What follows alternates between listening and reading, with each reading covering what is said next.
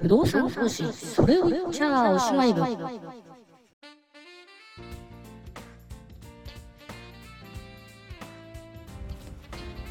不動産投資それを言っちゃおしまい部でございます。こんにちは。皆様いかがお過ごしでしょうか？というとこなんですけどね。あのエヴァンゲリオンって知ってます？2021年6月にね録音させていただいておりますが。えー、っとねそれを支部長ねあの今ねあの巷で話題のあのエヴァンゲリオンをですね見ました。あのですねえー、っと新エヴァンゲリオンではないですね。あのエヴァンゲリオンですね。あのテレビシリーズですね。全26話。ネットフリックスかなんかでね 思い立ったように、ね、見ました。まあこれまでもねなんかねちょこちょこ見な見ね 見ようかなと思ってなんか1話2話ぐらい見てたんですけどなんかねそこから全然波に乗らないでですね なんかずっとこうそこでこうもうね25周年らしいですけど あのずっとその程度でね関わったんですけど今回ね26話全部ねあのネットフリックスで一気見しましたね。2021年にね繰り返しになりますけど2021年6月にねえー、このもともとのエヴァンゲリオンの話をしてるというね。いやーなんすかあれは。一応見たんですけどうーんなんかあれですね世の中をね席巻したねあのもう伝説のこうそのアニメシリーズなわけですから、うん、あんまりその腐すわけにもいかんですけれどもえっと、さっぱりよく分かんなかったですね。でも最後の方になってきちゃうとねなんかわけがない子供の落書きみたいなこう いろんな感じになって 最後生まれてきておめでとうみたいな話で終わってったんですけど。なんか、うん、あれが社会現象になるかっていう感じはねちょっとしましたけどね。まあね、えー、まあ、今ね「新エヴァンゲリオン」やってるんですかね。まあちょっとねあの劇場版とかもまあちょっと見てみようかななんて思ってますけど。まあ、通じて感じたのはあれですね。あの主人公のね碇シンジ君っていうのは結構問題ある子だなっていうのが こいつ結構こう問題あるなっていう。いくらいくらね中二病だとかねそういうことを言ったとしても、えー、と問題あるなっていうのがそれを支部長の感想だったりするわけですけどね。ということで だいぶまたね録音が空いてますからこいつほんといい加減にしろっていうねあの、えー、皆様方もいらっしゃるかとは思いますが、えー、ね、あの冒頭から申し上げるねあの初めこのポッドキャストの初めから申し上げてる通りあの基本的にねあの 何の社会的意義もこう持たずにやってるこう活動ですのでこのポッドキャストは。ちょっとこういういい加減な対応になるというところだけご容赦いただければと思いますけどね。まあ、ずっとあれですよねあの単年利回りなんかで考えちゃうとうん、まあ別にそれは間違いとは言わないんですけど本質的じゃないですよっていう話をしていてで、えっと、その理由としては、まあ、時間軸投資っていうのは時間軸っていうのは考えなきゃいけないよねっていう話があって、えー、今ある100万円と1年後に手に入る100万円ないしは5年後に入る100万円っていうのはおしなべでね全て100万円の価値があるっていうものじゃないですよっていう、まあ、こんな話をしたわけですね。えー、で、えっと、世の中にある、まあ、この物件の利回りどうとかっていう話っていうのはそういう時間的時間的な、うん、観念っていうのは実は全くなくって、えっと、単純にその時その瞬間のね、えー、まあ、不動産市場で取引される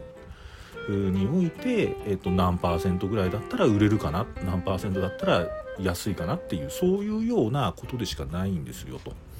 えー、でその時間軸を考えた時に時間が長くなるってことはそれだけリスクつまり、えーと、不確実なことが起こる可能性っていうのが高くなるわけなので、えーと、当然、えーと、長い、えー、投資期間の時には、えー、とリターンは高く考えなきゃいけない。ね、リターンっていうとねこう利益みたいにねこう思ってしまうので、えー、なかなかねその辺の理解が進んでないところあるんですけどもそのリターンの中には、えー、とそのリスクに対するまあいわゆる安全っていうかねあの保証みたいな意味も含まれてるわけですよね。っていうことでね、えー、やってるわけです。でまあいろいろね、あのー、そのプロのね投資家なんかの判断で、まあ、これいくらにしようかって考える時は、まあ、一応単年利回りも考えるんですけどもあの考え方はこういう考え方するわけですね5年間だとすると,、えーと、簡単に言うと,、えーと1年目にまあまああの適当な数字言いますけど1年目に100万2年目に100万3年目に100万これが5年間100万ずつ年間収入があってで最終的に5年後のマーケットで、えーと、1000万で売却しましょうっていう。まずこのキャッシュフローを全部作るんですね5年間の。入ってくるキャッシュフローを作ってくる。でそっから1年後の100万の価値っっていうのは今考えるといくらだろう。2年目に入ってくる100万の価値っていうのは今の時点で引き直したらいくらだろう。5年後に1000万売るわけですから1000万入ってくるわけですよねお金がね。そうそう5年後に入ってくる1000万は今の時点だったらいくらの価値だろうっていうこういう実は逆算で、えーと、不動産の投資価格っていうのを決めたりしてます。逆算なんですね。これ現在賞味価値っていうんですけどねナブナブ NAV ナブナブなんて言いますけれども、えーと現在賞味価値に引き直す。つまり入ってくるお金からあじゃあその入ってくるお金、えー、に対して今の価値がいくらだろうか。そういうような考え方をするっていうのが、えー、投資の判断になります。でまた、えっと、そういう、まあ、今話したような5年間のキャッシュフローのことを、えっと、ディスカウントキャッシュフローっていう言い方するんですね。略して DCF って言います。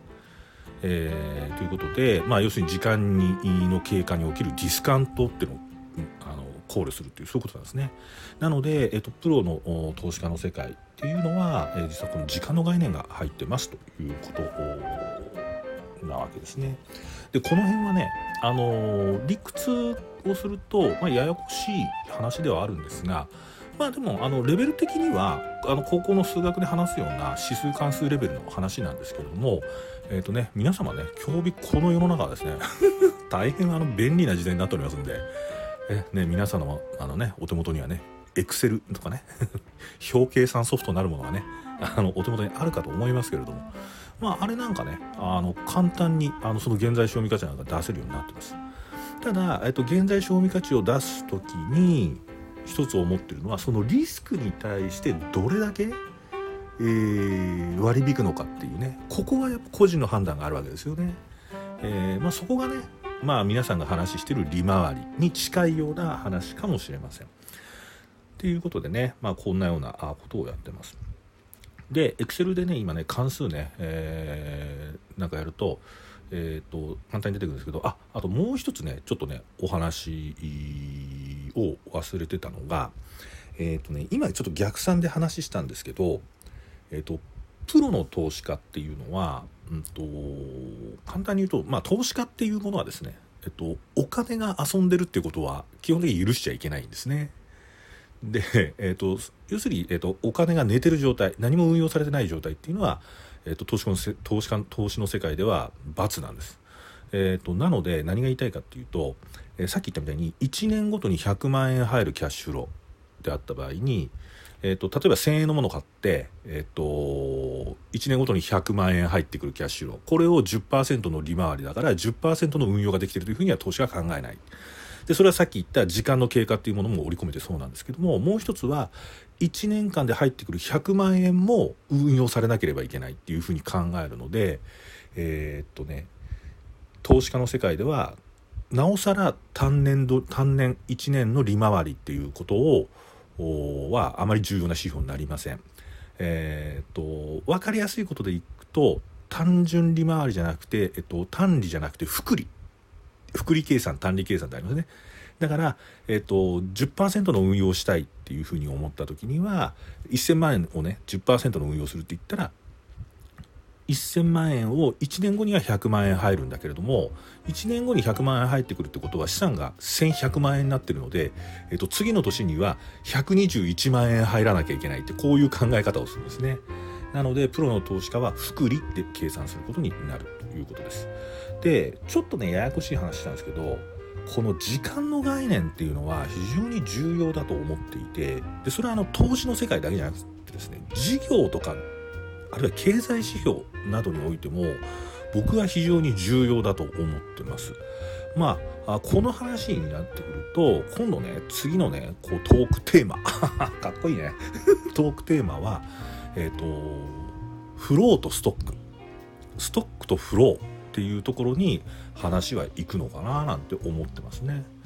えー、ということでございまして、えーと、次回次の録音からはちょっとね投資からまた幅が広がるかもしれないですけど、えーとうん、ちょっと個人的なねこう、うん、その投資以外の自分のポリシー私自身のポリシーとしても結構強く思っている、えーと、ストックのストックとフローの話について進めていきたいなと思います。ということで、えー、久々の録音でございました。